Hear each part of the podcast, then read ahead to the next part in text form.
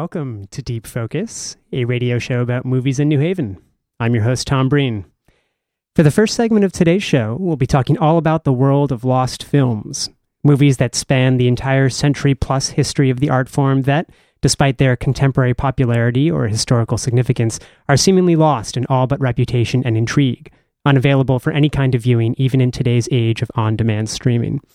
I'll be joined by film critic and journalist Phil Hall for a discussion of his new book, In Search of Lost Films, which offers a deep dive into the titles and lore surrounding some of the most sought after absences in the history of cinema. For the second segment of the show, I'll be joined by WNHH station manager Lucy Gelman and New Haven Independent staff writer Allan Appel for a review of Loving, a new movie from director Jeff Nichols that tells the real life story of Richard and Mildred Loving, played by Joel Edgerton and Ruth Negga, an interracial couple from rural Virginia whose quiet persistence in living together and raising a family in defiance of the state's anti miscegenation laws helped break such race- racist legislation through a landmark Supreme Court case in 1967. But first, I'm very happy to welcome to the studio Phil Hall. Phil has had a lengthy career writing about and working in the film world, and I'll rattle off a few of his many credits. He's currently a contributing writer at the website Cinema Crazed and Film Snobbery, the host of a podcast called The Online Movie Show with Phil Hall. His film writing has appeared in the New York Times, New York Daily News, and Wired, among other publications, and he's the author of six books, including The History of Independent Cinema and The Greatest Bad Movies of All Time. His latest book, which is the subject of today's conversation, is called In Search of Lost Films.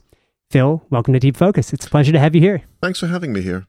Okay, so why don't we kick off by just having you introduce this book to me and the listeners? What's it about, and, and why did you write In Search of Lost Films? Well, as the title would suggest, In Search of Lost Films is a journey into an aspect of film history that many people are not aware of, and that's the disappearance of many films from the beginning of the film era back in the late 1890s to as recently as the 1970s.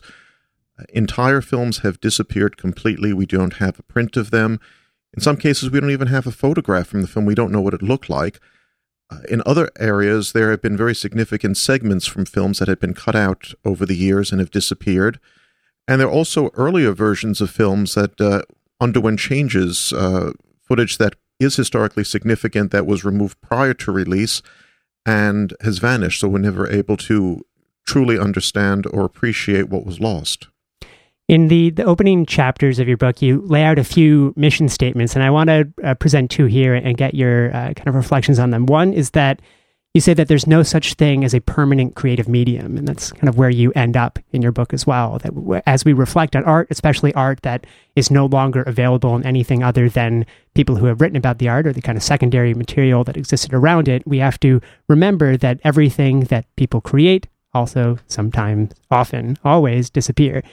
Um, another one is that despite the fact that this rule maybe applies to all human creative endeavors, you do single out film history as uniquely marred by very big, very important absences. The you cite a Library of Congress study from 2013 that says that uh, around probably 75% of movies made in the silent film era from 1912 to 1929 are missing. And so I wonder if you could reflect on on both of those two for a second as you talk about um, both what you were looking to accomplish in writing this book um, and what you ultimately found. Both every creative medium loses its art, but film is somehow unique in how much and how important its absences are. Well, film is a relatively new art form if you're going to measure it against painting or sculpture or architecture or jewelry design. Uh, the film industry really began in the 1890s. And from that period to where we are today, uh, an absurdly high number of films are gone. And no other medium has that situation where you don't have uh, a multitude of paintings or a multitude of sculptures or a multitude of books that have vanished in such a short period of time. Uh, the second point, the Library of Congress was talking about U.S. films. Uh, we have to remember film is an international medium, and an absurdly high number of films from Europe, Latin America, South Africa, the Middle East, certainly from Asia, have gone as well. And so this is part of the worldwide global uh, cultural heritage. And there are huge gaps in trying to appreciate film history because groundbreaking works in terms of the, the early days of films uh, early developments in sound film, color film, widescreen film are gone. And how are we supposed to understand where we are today in terms of appreciating films if we don't know where we came from? I'd love to get some some kind of key terms defined at the top of our conversation. The big one being lost, a, a lost film. What what is a lost film and, and how are films lost? How is this, again, as you identify, film is such a collaborative endeavor. This isn't someone sitting down and writing something and kind of exerting their kind of primary individual experience or um, uh, skills upon a work of art, but this is something that is a vast collaboration between producers, distributors, marketers, exhibitors. Hundreds, if not thousands, of people touch a movie uh, over the course of its lifetime. And so, uh, what what is a lost film, and, and how does it happen? That's what makes the disappearance of film all the more remarkable because if a painting is lost, well, there's only one person doing the painting. If a story or a book is lost, there was only one person writing the book. Film is a collaborative medium, and you have a multitude of people on both sides of the camera and also in the business aspect, distributing the film, promoting the film, etc. How do films disappear? Well, the main problem was prior to uh, 1950 most films were shot on something called nitrate film. And when projected, it looked beautiful on the big screen. And that's one reason why films became very popular very quickly, because if you'd go to the old Nickelodeons at the turn of the 20th century, you would look up onto this large screen and there were these beautiful images projected there, and people were hypnotized by it, and they still are for that matter. The problem with nitrate film comes in storage. If the film is improperly stored, it either turns to dust or goo, or in extreme cases, when it's in a very, very hot environment, it could actually burst into flames. And in fact, many films are gone forever because of fires in vaults created by nitrate film. A lost film, as the name would say, is lost for good. We, we can't retrieve it. We are, if we're trying to in many cases, and a lot of lost films have been recovered, but for the most part, no print of the movie exists. The negatives are gone and these were films that were made, uh, as I stated, basically, a lot of them were relatively recent. We have many people think of lost films as uh, old silent movies, but we have films from the 40s, 50s, 60s, and even the early 70s where we don't have any copies of these films anymore. One of the things that I so appreciate about this book is that it does, um, so it does dive into the two kind of key uh, kind of catalysts for the loss of films, are yes, related to nitrate. There's fire and there's neglect. Um, but you also get into why movies, especially in the first half of the 20th century, especially at the at the turn of the century, at the very beginnings of this medium's existence, why they were neglected. And there are a number of different reasons, but one that you single out is because the people creating the movies uh, at in the 1890s, in the very early 1900s, thought of this as, as disposable entertainment, as entertainment that was not necessarily meant to last, meant to be preserved and studied. And that kind of approach to uh, the creation of entertainment and art uh, does not necessarily make for the the most kind of attentive of storage and the most attentive of preservation. Um, is that something that you found in your in your research of these lost films that it wasn't just a matter of the technology and the kind of material of which film was made, but the kind of cultural and industry wide approach and kind of perspective on the art was as important in determining whether or not something was lost or, or preserved. It certainly played a very big role in many cases, and not just in the early silent years, as late as uh, the 1940s, prior to the advent of television. Uh, this was a problem. You have to realize that we're going back to a time before TV, before home video and DVD.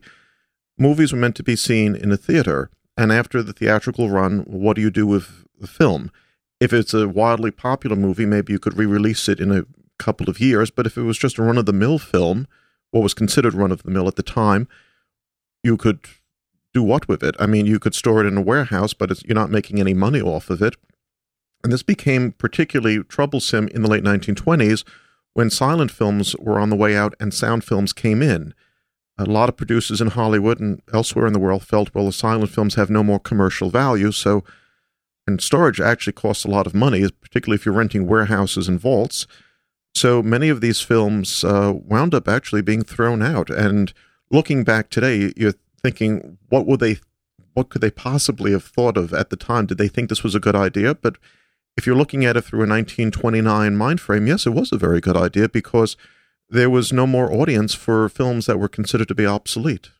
Yeah, this is something that uh, Walter Kerr covers in The Silent Clowns in 19, uh, a book from 1975, in which he talks about the perversity of how the years 1927 to 1929 uh, represented both the maturity of silent film as an art form, but also represent some of the highest density of lost films because the industry was undergoing this tumultuous transition from silence to sound. And despite the quality of the work or supposed quality of the work, there just was there was so much panic about making sure that studios were producing the new hot ticket item, which were sound films, and anything that wasn't a sound film uh, was not top priority.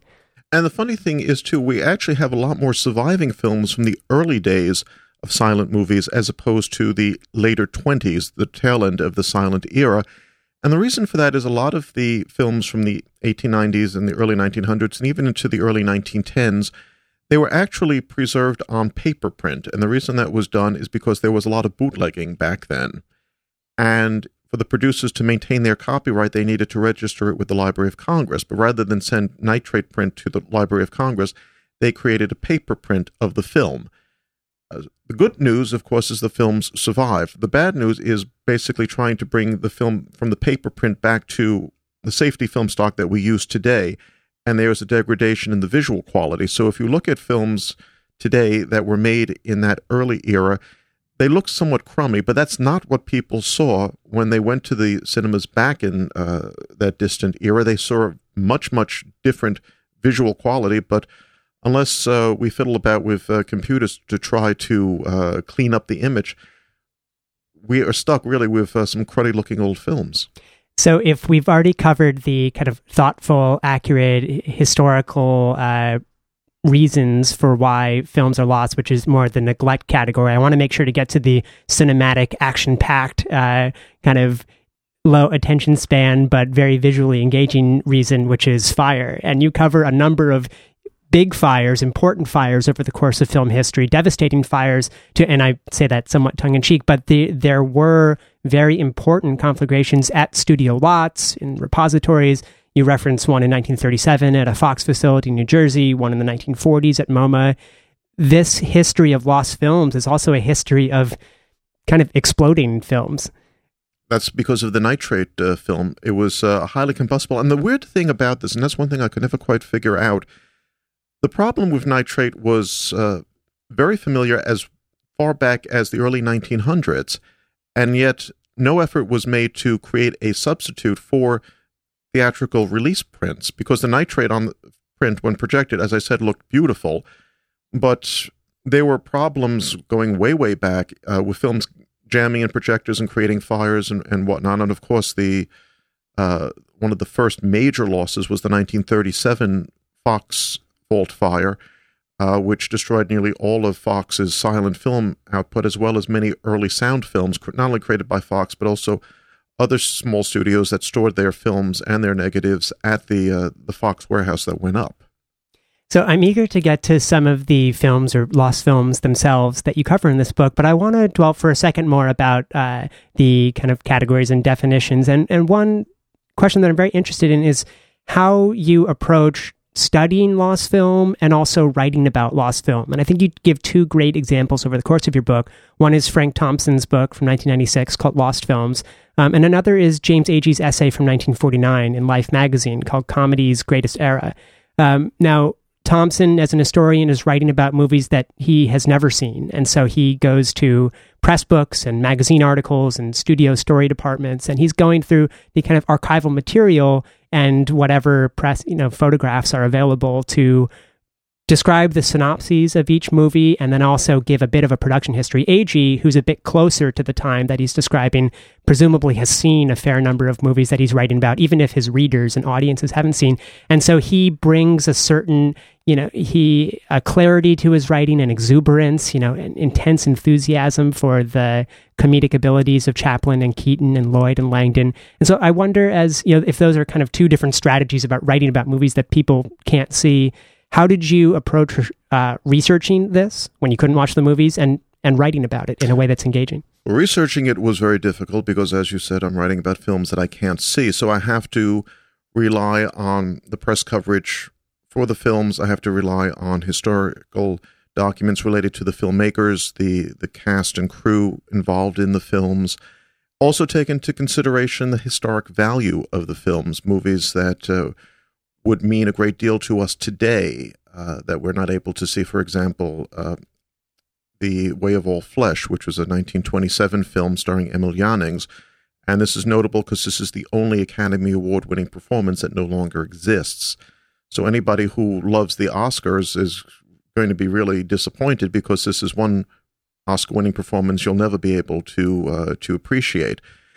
Agee's work was very important because he was one of the first people to advocate uh, taking a look back at the older films. He, his essay was published in 1949, and by that point in time, uh, the silent films were uh, mostly forgotten and weren't particularly thought of with any great degree of respect uh, by the general public and also by many film historians. And so he demanded that uh, a second look be given to the likes of Chaplin, who at that time was going through a lot of uh, difficulties because of his political affiliations, as well as Buster Keaton, who was widely perceived as just being a has been uh, due to various professional and personal problems. Harold Lloyd, whose work had been out of circulation for many years and he had been retired at that point, and Harry Langdon, uh, who had passed away several years earlier and whose work was also out of circulation. So it's really, uh, in many ways, he is the stepping stone for modern film scholarship because without him saying, you know, we have this wonderful cultural heritage that we're ignoring, uh, a lot of people would just have happily looked ahead as opposed to looking back and realize what had been accomplished. Before we head into the movies, I want to say that you're listening to Deep Focus on WNHHLP, New Haven's home for community radio. I'm your host, Tom Breen, and I'm talking with film critic and writer and journalist and historian uh, Phil Hall uh, about his new book, In Search of Lost Films.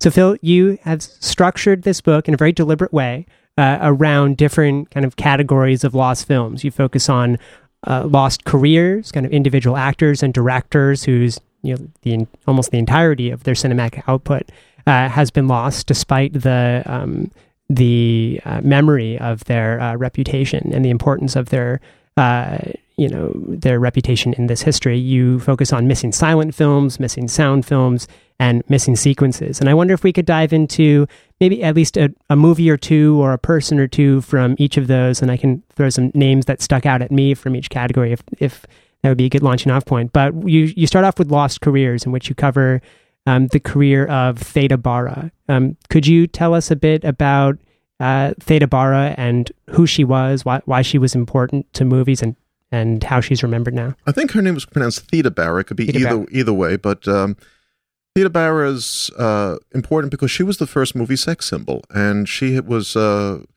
a girl from Ohio who had gone to New York seeking success on the stage, and she was spotted by a Fox uh, talent scout. At the time, Fox was making its films in New York and they changed her name. She was originally Theodosia Goodman, and she became Theda Bara, and they created this uh, somewhat nonsensical backstory to the Theda Bara uh, enigma, and had all sorts of publicity stunts, and put her into these uh, were called vamp roles. She was the bad girl who ruined men, and they loved every second of it. And audiences, uh, starting in 1914 with the movie A Fool There Was, fell in love with her, and she made uh, several dozen films for Fox between 1914 and 1918. Her popularity declined after that, but historically, she is uh, very important because she was Hollywood's first, or actually, we should say the film industry's first manufactured star, and she was uh, her persona has been played on for decades afterwards. Any actress who's uh, so bad she's good you can trace the roots back to Theda Bara. Unfortunately, only about four of her movies survive.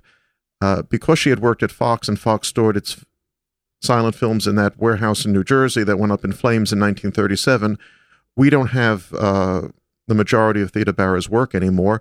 And a lot of these films would have been very interesting to look at today. She was uh, uh the first Cleopatra. It was a 1917 epic Uh, the pictures from the film are really astonishing. It must have been a marvelous production. She had also played Carmen in a silent version of uh, the famous opera. Uh, she had played Salome as well, and it's a shame because uh, would love to just see what uh, she was capable of. Because the films that do survive, including A Fool There Was, by contemporary standards, they're not the best films, and you can't help but think that something better was out there. But uh, at the moment, we're not able to access that. In this first chapter, in which you focus on lost careers uh, of actresses and actors like Theda Bara, uh, Theda Bara, I I wonder, you know, how you think their reputation uh, is affected by their lost film. I mean, you mentioned that she still is recognized as an historically significant uh, kind of presence in the history of movies, and especially of the of the 19 teens and early 1920s. And I wonder, you know, are the, when you're focusing not just on a single film, but almost the entire creative output of a person, do you think that uh, do you think that Theda Bara's reputation does this mean that it doesn't it won't necessarily change if there isn't enough to evalu- evaluate over time? Is it kind of fixed in stone since we only have a limited number of you know materials to interpret? I mean i guess that part of the fun of going back to old movies is and the way that they're constantly being reevaluated is that we bring our own kind of contemporary perspectives to what qualifies as a good and interesting a, a groundbreaking movie. Um, how do you think the reputations of these lost careers will stand without the the films on which their careers were based. Well, the fact that their reputations survive, even though the bulk of their work is gone, I think is a credit to the impact they made back in the day. Uh, Theda Bara's importance in the development of the uh, the movie star system uh, is is fixed in stone. Even if all of her films were to be recovered and they turned out to be mediocre, that doesn't matter because she was the first one to be the big screen sex symbol. In case of people like Oscar Micheaux, who was a pioneering African American filmmaker, or Esther Eng, who was a pioneering Chinese American female director, which was uh, highly unusual uh, in the 1930s and 40s when she was active. Uh, we know these people as footnotes because of their sociological importance in the development of filmmaking, but uh, if we were to see their films, it would be very interesting to see just how good their movies were. Very few of Oscar Micheaux's films still survive, and those that do survive, a lot of the critics that have seen it uh, aren't very impressed with it. Esther Eng's films are even more elusive. Uh, one or two of them are readily available, and the the uh, the critical verdict is mixed on that. Uh, their importance in film development may be more because of who they were and the fact that they were able to break racial and gender barriers to get to uh, stand behind the camera and actually create movies. Whether they had created masterpieces that are lost to us, that's something that's uh, strictly for conjecture. One of the few documentaries that you cover in your list of kind of lost films that you really wish were not lost is comes in the missed silent films section of the book, um, and that is on a movie called Poro College in Moving Pictures, and about a a woman named Annie Malone. I wonder if you could introduce our listeners to that movie and why why you picked that one for inclusion in the silent film section of the book. That is one of the saddest stories in the book, and it's uh, one of the least known of the lost films. Uh, Annie Malone was the first African American woman who achieved millionaire status, uh, and she did that by creating Poro College, which was the first school of higher education uh, to help black women uh, gain careers uh, as hairdressers, actually. Uh, we think of uh, Madam C.J. Walker as being that pioneer, but actually, Madam C.J. Walker learned her craft from Annie Malone at Poro College. Uh, Poro College was a major force in the African American educational and entrepreneurial environment during the 1920s, and a documentary was created to uh, show how Annie Malone's life evolved to the point that she was able to uh, become this rich and important woman, and how Poro College was able to help so many black women gain a business education and get the skill set to start their own businesses, which was highly unusual back in the Jim Crow era. Uh, it was a silent film. It was made, I think, around 1927. We know that the film was still being shown as late as the 1930s, which was unusual for a silent movie.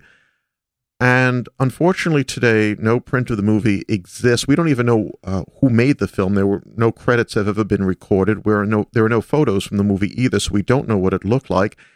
And Annie Malone's place in history has uh, really been reduced almost to a footnote uh, because most people never heard of her. Uh, they they know about Madam C.J. Walker, who was a brilliant individual when it came to self promotion, but uh, unfortunately, Annie Malone's main keystone in her self promotion, the, the movie Poro College in moving pictures, has disappeared, and very much so her place in history. And her story really needs to be uh, told. And if there was one of the films I really wish could be recovered, that would be the one. Do you remember how you came across this particular film? Because, especially in the kind of lost silent film section and reflecting on the Library of Congress study of lost American silent films, with so many films lost and just so much to wade through to i know that you, some of your guiding principles were find or highlighting movies of social and cultural and uh, kind of political importance to the silent era to that era of the 19 teens and 1920s uh, and i think you've articulated why this one kind of falls into that category but i wonder how how did you how did you find this one in the first place? There was a book published by the american film institute on uh, culturally significant movies focusing on America's non-white communities, uh, different racial and ethnic groups, and that was one of the films in there. And, and a lot of the films in that book I was somewhat familiar with, but this one I had never heard of, and I had never heard of Poro, and never heard of Annie Malone, and started doing research, and then started doing more research, and uh, I came to the conclusion that this is a story that really needs to be told. Um, so, in preparation for our, conversation, I asked you to prepare a, a, few of your maybe your your top five kind of most sought after lost films, and I wonder, you know, we've gone through the lost careers and missing silent film section. Uh, could you share some of those with us? Either maybe if you could include one from the sound film and missing sequences area as well. But I'd love to hear, you know, after going through hundreds of lost films, potential contenders, probably even greater number for this book. Um, uh, what are the movies that would be at the top of your list in terms of. well, of obviously outside of Poro College in moving images. I would love to have seen the, the original version of The Great Gatsby, which was made in 1926. Uh, this was made during the height of the jazz age. I suspect this was probably closer to what F. Scott Fitzgerald had in mind compared to the other film versions. Uh, there was one made in the 1940s, but unfortunately that had to be heavily censored because of production code uh, limitations and there were later ones with Robert Redford in 1974 and Leonardo DiCaprio a few years ago, but that those really didn't reflect the spirit of the Fitzgerald novel. Uh, being so close to the era itself, actually being in the middle of the era, I suspect that version would have been uh, the best that exists. There's only a trailer that runs a little less than one minute that survives, and there are some scenes in there that show the party at uh, Gatsby's mansion, and it looked like too much fun with all these flappers uh, jumping in and out of pools and running up and down stairs. And it must have been a, a great film to watch. And I really uh, rue the fact that it's no longer with us. From the sound era, uh, I would love to see a film called uh, Brother Martin, which was uh, made in 1942. It was directed by uh, the great African American filmmaker Spencer Williams. It's the only one of his films that's considered lost. This movie was made after uh, he had made The Blood of Jesus, which is considered today to be a classic of the African American cinema. And Brother Martin was an unusual film because it was about um, a 17th century mixed race um, Catholic cleric. And it also included uh, scenes of black and white people going to church together and worshiping together, which was not something that Hollywood was making at the time. So it would been been very curious to see how he had created the film because Blood of Jesus was sort of not only Williams' first film, but it was also the high point of his career. His subsequent movies were never quite as interesting or as artistically focused as that. So whether uh, this would have even been better than Blood of Jesus, that again, that's some speculation. For films that are missing significant sequences, um, I'm a big fan of the 1963 film. It's a mad, mad, mad, mad world that was originally handed to United Artists by its creator, Stanley Kramer, in a four hour, one minute version. And United Artists handed it back to him and said, No, you're going to have to edit this down. and uh, I would have loved to have seen what uh, what had gotten cut out of the film because what's in the film is is so priceless, and the film actually has gone through several edits over the years. So uh, this is a type of movie that uh, more is better, and I would have loved to have just seen the complete uh, vision, the craziness that he had been able to capture on screen towards the those are great picks but i think the one that jumped to the top of my list uh, was the doctor strangelove uh, pie throwing sequence oh, yeah. that has been excised. I was completely unaware of this until uh, i saw dr strangelove um, it's it's some anniversary the, i saw it at the north haven movie theater and a friend of mine who's a big kubrick fan had a book with, with some pictures of the pies laid out on the table and it does explain why they're all kind of surrounding that banquet table at the end. It was a bit baffling in a dr strangelove why that's there.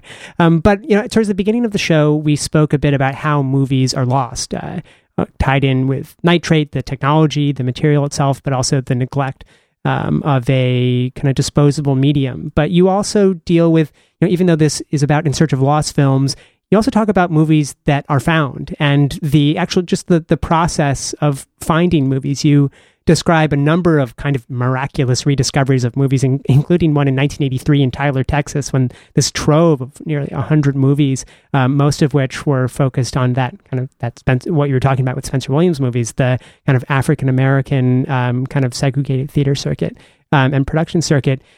Uh, but you also talk about the role of luck in finding movies, in discarded, you know, the lost and found department at the New York City subway station for Shadows. Something was the pretty original incredible. version of Shadows, because John Cassavetes made an earlier version of Shadows and then he remade the film. And the, the earlier version, the 1959 version, was considered lost, and somehow or other, well, somebody found it in the lost and found department of the New York subway. So, and that's the beautiful thing about recovering lost films. I mean, there are people who are out there doing very serious research, trying to track down where the films were last seen, et cetera, et cetera but there have been cases where movies turn up uh, in the weirdest possible uh, locations. My favorite is uh, a 1933 Three Stooges movie called Hello Pop, which turned up in a garden shed in Sydney, Australia. And how it got down there, who knows? But uh, fortunately, the person who found it realized the value of it and was able to get it to the right people. And now the movie's been properly preserved and we can appreciate it. You also speak or write quite a bit at length about uh, the role of international film repositories in being somehow a more reliable source of lost films than American studio repositories, and that being in the when the studios were consolidating in the 1920s and also distributing films for international consumption uh, throughout the studio era, it was a lot more difficult for studios to kind of lock down control on prints once they sent them to Czechoslovakia or the Soviet Union um, or elsewhere in Europe or Asia. What what uh what role do international kind of film repositories play in the kind of rediscovery of lost American films? Well, many American silent films that had disappeared in this country survived because uh, somebody in Europe, in some cases in uh, other parts of the world, uh, liked the film so much they kept it, as opposed to sending it back to uh, Hollywood, which they are supposed to have done as part of the distribution contract they kept the prints, they gave them to museums, they created film archives to deposit them. They preserved them correctly. They didn't have them in too warm of a room so they could uh, deteriorate or go burst into flames. And when Hollywood realized that so many of their classics were gone, they started making inquiries around the world. And lo and behold, these uh, films turned up in the Netherlands, in the Czech Republic, in Russia.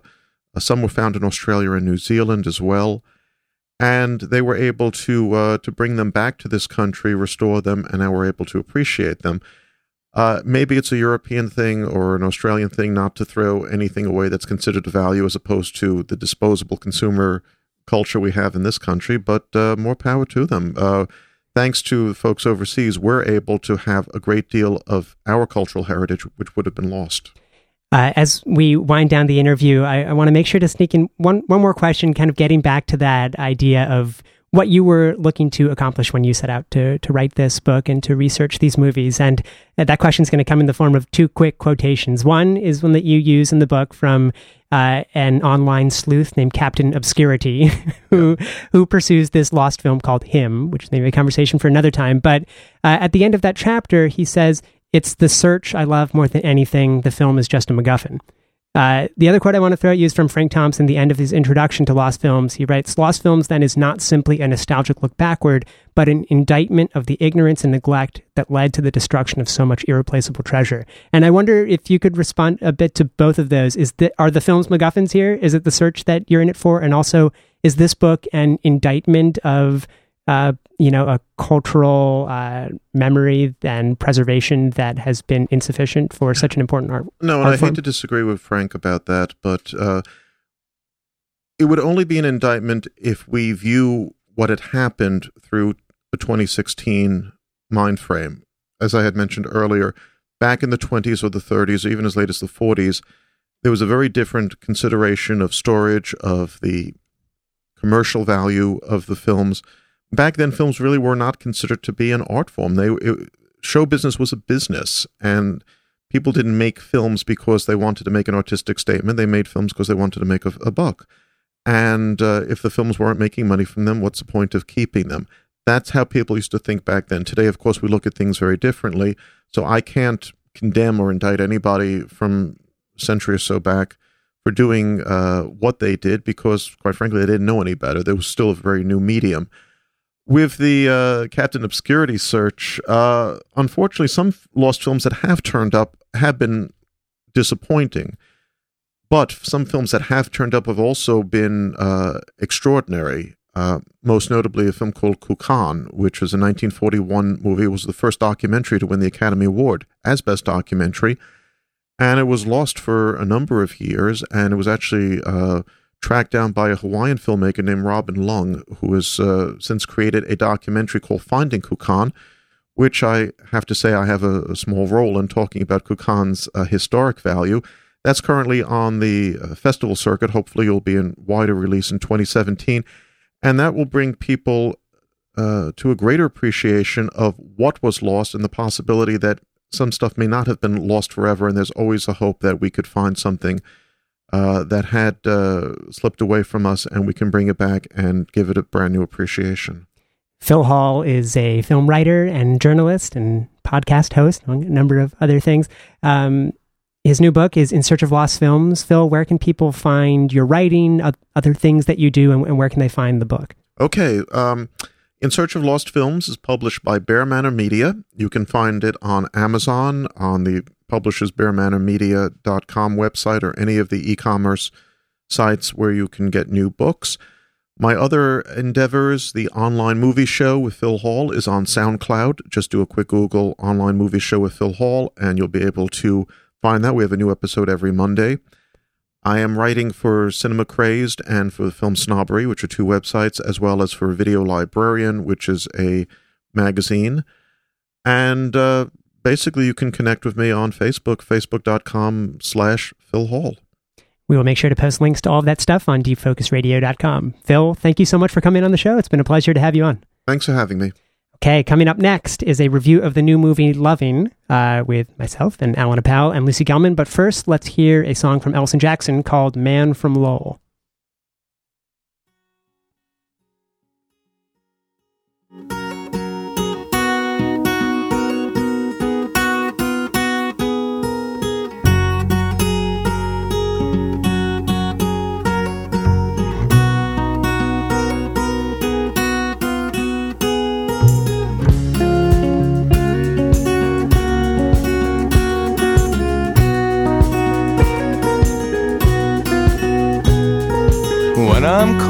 Hungry, would you turn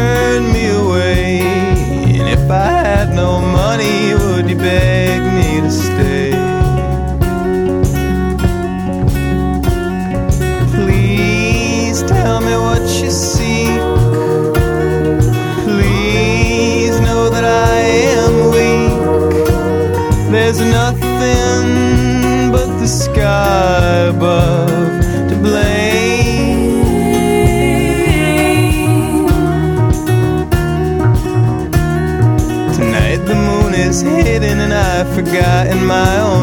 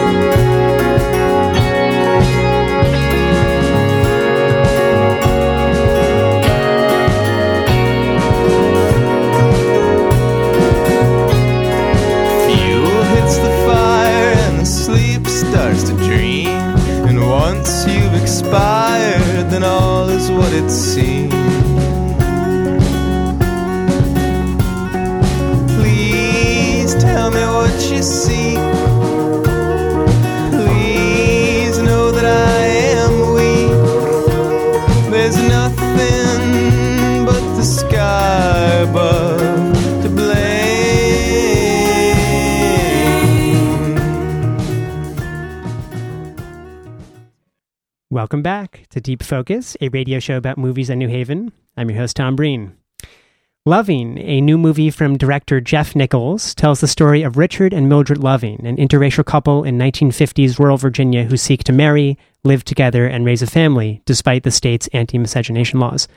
Ultimately, their quiet persistence in their relationship would change the U.S. Constitution, helping it bend, to paraphrase Martin Luther King Jr., a bit more towards justice. For a movie ostensibly about a landmark Supreme Court case that abolished state laws prohibiting interracial marriage, Loving is surprisingly free of courtroom drama. The focus is almost never on the lawyers or any other civil rights advocates who articulate the intellectual and legal and emotional arguments against such explicitly racist legislation. In fact, there's little articulation at all in Loving. Instead, Nichol spends the movie following the taciturn couple at the center of the case, played by Joel Edgerton and Ruth Negga, a white construction worker and black seamstress whose love for one another is expressed more through gesture than through dialogue. So, Allan, I, I wonder if we could start our review by talking about Nichols' approach to telling this story. Did you find yourself immersed and kind of interested in this day to day, year to year, simmering tension between dignity and fear and ordinary life? Or did you find yourself longing for a charismatic advocate to erupt through the screen to tell the audience uh, what the moral of the story was? No, I, I, I think the, the key. I love the movie, and I think the, the key word that you used in your introduction is taciturn, which was really um, uh, w- what drew me into the movie was how quiet it is, and um, you know what's coming. Uh, so uh, it's it's kind of a wonderful surprise that it, it's not a courtroom drama, a drama, and I would even say that. Um, if the movie has any weaknesses, and it's a big, it's a big, uh, it's a big studio film, um, but it really is true to its quiet style. It's true to telling the story through the the relationship of these people, um, and the I, one of the, the, the great power of the film, I think, in part is uh, uh, in the choice that they made not to make it a a um, a uh, courtroom drama, because when people are really quiet and and Joel Edgerton, his role, the actor who plays uh, Richard Loving, I mean, he's he's he's unnervingly quiet. So whenever he speaks, it's like the Sibylline Oracle. Uh, you pay attention when both these people speak. His his big kind of climactic speech at the end is he turns with cigarette in hand and says, tell the judge I love my wife. That's and that's, right. That's that's, right. that's the big moment, right? But it's delivered, you know, that moment really lands because he's said so little over the course of the movie, right? And Right. you know that whenever he is going to put, you know, words to someone else's ears, it's going to be something that he really deeply feels. and, and he's always feels filmed, strongly about. Yes, he's always filmed sideways, and that remark is to the lawyer, to the young lawyer, wet behind the ears lawyer Bernard Cohen, who says to him, he's just flabbergasted that, that he's not that the, his client is not elated, and he says, "What what, you, what, what shall I tell the Supreme Court?" And um, he says, "Tell them I love my wife," but he says it not even looking at him. He has to turn to face the lawyer and the camera. So it's not just a, a paucity of words; it's it, it's a kind of um, uh, paucity of gesture almost. Lucy, when we left the movie, I, one of the kind of lingering critiques of it that I've heard and, and very much disagree with, but I, I wanted to get your opinion on, was that the representation of this rural kind of Virginia couple is so simple, almost to the point of patronizing, that these people are presented as not just ordinary people, not just like not civil rights kind of pioneers, but people with maybe not a lot of mental faculties. You know, people who, you know, I was thinking back to our review of Hacksaw Ridge, and I think that the representation of a kind of rural southerner there is much more offensive and simplified with this kind of bumbling, happy go lucky character played by Andrew Garfield who just kind of walks in with this huge grin on his face. There's not a lot of grinning in this movie, but did you find the representation of the characters' ordinariness, uh, not necessarily historically accurate, but did you find it kind of true to the story being told? Yeah, I I mean I, I think knowing after the fact also that both of the actors did a great deal of character study can't not go into how I'm thinking about this and maybe that's a bad thing, maybe that's a good thing. But um, no, I I mean I I didn't find the characters um operating in stereotype. I didn't find them overly simplistic. I think perhaps that um sort of criticism of the film comes from the fact that in this country we have an overly simplistic connection between um, maybe thinking, you know, uh, simple talking folk, and I'm saying that in scare quotes, uh, air quotes, sorry, uh, which no one can see, of course, from the studio. Um, we have we have this connection, or or we make this. We in the media often make this connection between that and um, and intelligence, and then sort of um, a human's capacity to um, to kind of have like have big thoughts or be capable of big things. This is a huge case. But at the end of the day, it's that this couple really loves each other and they just want to be together and they don't want people to persecute them for it. And I think in that way, the um, the fact that these are you know normal or or maybe even we might say simple characters is really really powerful. I also just don't think that um, that it is ever good to make a kind of a quick and maybe rash judgment that um, that someone who you know has a southern drawl and uh, and doesn't use big words is any less than someone else who might be from Manhattan. There, there is something strange about them. I, I think it's it's it's fair to say. I, I mean, I, I, I don't know the history of the of the the legal history of the case, but uh, to make these precedent-setting cases at the Supreme Court, lawyers often wait for like the perfect case, the perfect couple, and they need a couple uh, where there is genuine love and simplicity, uh, who would uh, um, you know represent everybody. I think, and and that's the case. What's unusual about this couple, and the dynamic you're pointing out, Tom, is accurate. I think there is a dynamic, um, but it's they, they like the simple country ways for their boys to grow up in. It's that as opposed to Washington D.C., where they live in a kind of um, uh, tough street and there is no grass for the kids to run on. Could, you, could you pull that mic up a little bit? You're kind of drifting a little. But yes, yes, I, I sure. Actually, I want, want to get this. Um, Okay. I- so in Sunset Boulevard, a movie by Billy Wilder uh, from Eric von mid-century. Stroheim. Eric von Stroheim. But we have uh, Gloria Swanson playing this kind of decaying, great, glorious old movie star, and she says, you know, back in my day, we didn't need talking pictures, we didn't need words, right? We. That's had right. we had faces, and I think that, and that is said that's said in a somewhat tongue-in-cheek and also uh, kind of self-parodying way in that billy wilder's not necessarily looking to say that she is the great actress but i think that that gets at a type of acting that is uniquely cinematic and that ruth negga in particular um, really exemplifies in this movie in that she communicates so much through close-ups on her face and not through words. I think this movie begins and ends with close-ups of the profile of ruth negga's face with her telling joel edgerton's character that she's pregnant and all of the the pensiveness and and the concern and the excitement and then it ends with her having gotten the phone call that they've won the Supreme Court case and of course she just says that's fine and she hangs up and then she looks out at him in the field playing with her boys and you know everything communicated through just the dynamics of that face uh, right. the entire spectrum of emotion that people are capable of uh, what do you what do you think of, of Ruth Negga's performance after my I, I thought she was great. Actually, I was totally focused on Joel Edgerton. I knew she she she was great, but but you almost uh, there was nothing surprising about her appearance and and she, uh, how she uses her face.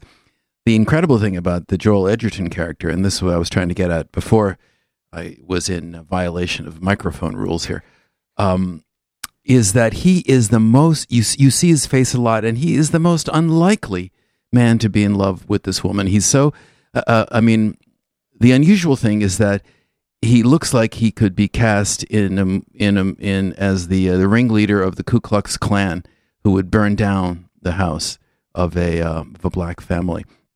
Uh, he's very fair. His face is lined. He, uh, but he he he doesn't he doesn't have you know actually if the movie has any kind of area that you would want it to explore more, it's like who is this guy? How did he in fact become in effect almost a white Negro? And he's very fair. We- We know a little bit about his mother, who seems to be the local midwife. Maybe she was the abortionist. Who knows? But she served uh, white people, maybe black people. His father worked for a nigger. We we find out in one of the most harrowing scenes where the sheriff uh, reads the riot act to them about miscegenation. But we know very little else about this guy. and he looks so tough, and he's a bricklayer, and yet he's full of such tenderness. Um, his was the face that um, got my attention more than than Ruth Negga's. You know, Lucy, when Arnold Arnold Gorlick and I saw this movie the first time up at the Toronto Film Festival, and that was Arnold's initial reaction as well. He really loved it. He loved how kind of uh, ordinary and subtle and deliberate the movie was, but he didn't understand how this character, Joel Edgerton's uh, Richard Loving, how he fit into this world in such a segregated society. And I think that that was something that that didn't bother me the first time around, and didn't bother me the for the repeat viewing as well. And I think that it comes through in in Edgerton's performance as someone who is simple, but also someone with a tremendous amount of uh, both dignity and humility. He is And- someone who who gets along with everyone regardless of what they look like or how they act and i think that there's something about you know the movie is uh, kind of delivered to the audience through the uh, kind of simplicity and deliberateness of this main character it's almost like we are we are getting this movie filtered through the perspective of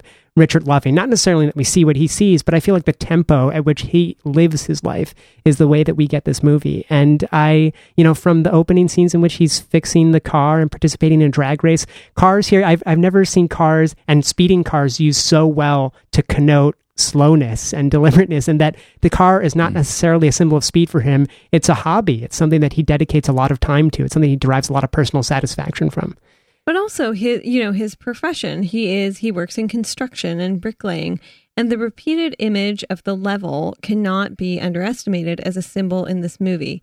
He is incredibly even keeled in an environment of monumental intolerance. And also, we always see that trowel scraping off the excess cement, Yeah. right? He's always building houses, other people's houses, houses that he cannot build for himself because of these anti miscegenation laws. right, But you're uh, totally right. The focus on that trowel, it's just one of the many beautiful little symbols that we can kind of luxuriate in when we're not bombarded with a lot of kind of big. That's talk. right, and there's actually they use the brick, I think, as a little symbol after the after the case is decided. This incredibly precedent-setting case is totally decided, and she communicates it to him after receiving a phone call from the lawyer, and she just stands on the porch and conveys it with the gaze in her eyes, and you see him putting a brick on a growing wall, and it's as if to say, "This case is one more." brick that we have uh, it's our brick that we've laid in the edifice of the of civil rights. But um, it is unusual that he doesn't have a white friend in sight. And if the movie has a weak scene it's the scene in which her her, her relatives um, are sitting around the table it's the guys night out they're drinking drinking rather heavily and um, one of the black guys turns to richard loving and says you know you're white you know you are white uh, people can tell you, you, all you, you can solve your problem by divorcing her. They tell you what you can do. They tell us what we can't do. And they remind him that he's white, but he doesn't seem to feel white. He's, he, you know, there was a great essay by Norman Mailer called The White Negro in the 1960s, who just somebody who is just totally identified with this world because he is. And, you know, you, you see him leaving work five or six times in the course of the movie, and he's always leaving the white bricklayers uh, going home to the black part of town where he lives. And yet, of course, the affinity is not one of kind of unique attraction to a different culture. It's just he is a human and he seems to be attracted to other humans. Um, I, I feel like he almost exists at that level of simplicity. I, Lucy, I want to give you the last word, and that is about a character that I think you really responded well to, and a part that I really liked. But maybe you know, tonally, it may seem like a bit of a shift, and that we get this this quick talking comedic character played by Nick Kroll, Bernie Cohen, the lawyer. Uh, how, how did you respond to the maybe last third of the movie in which we are introduced to the the court case, um, but we also get a character who maybe offers a balance to the stolidity of our two main characters, but also could maybe he throws everything off. Yeah, I I totally wasn't expecting it in this movie that is about a court case that um, still has incredible gravity when you talk about it and, and when you think about it and when you learn about it in U.S. history courses. Um, I loved this character. It was so funny. He so um so Nick Kroll, Nick Kroll, the stand-up comedian, is- yeah. So his character Bernard Cohen is like this East Coast Jew, fast-talking lawyer who is so eager. He's so eager to go to the Supreme Court, and and just like you see that, and he's chomping at the bit, and he so does not appreciate the um the amount of just like racist BS that this couple has already had to withstand in you know in in 5 years of just trying to be together and being thrown in prison for something very simple like trying to deliver a child in the same house where there are white people and black people. Um so so to see him kind of be totally tone deaf and then get it at the end and deliver um, comedy in a movie where I think it is very hard to find the right person to do that. I loved it. I thought it was fantastic. I cannot recommend this this movie highly enough. But do bring a box of tissues. Oh, no tissues, but we do love loving.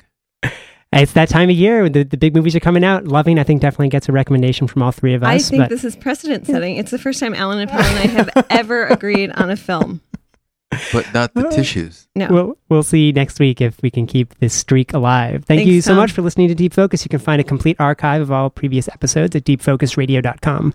Coming up next is Elisa's Cocktail Hour.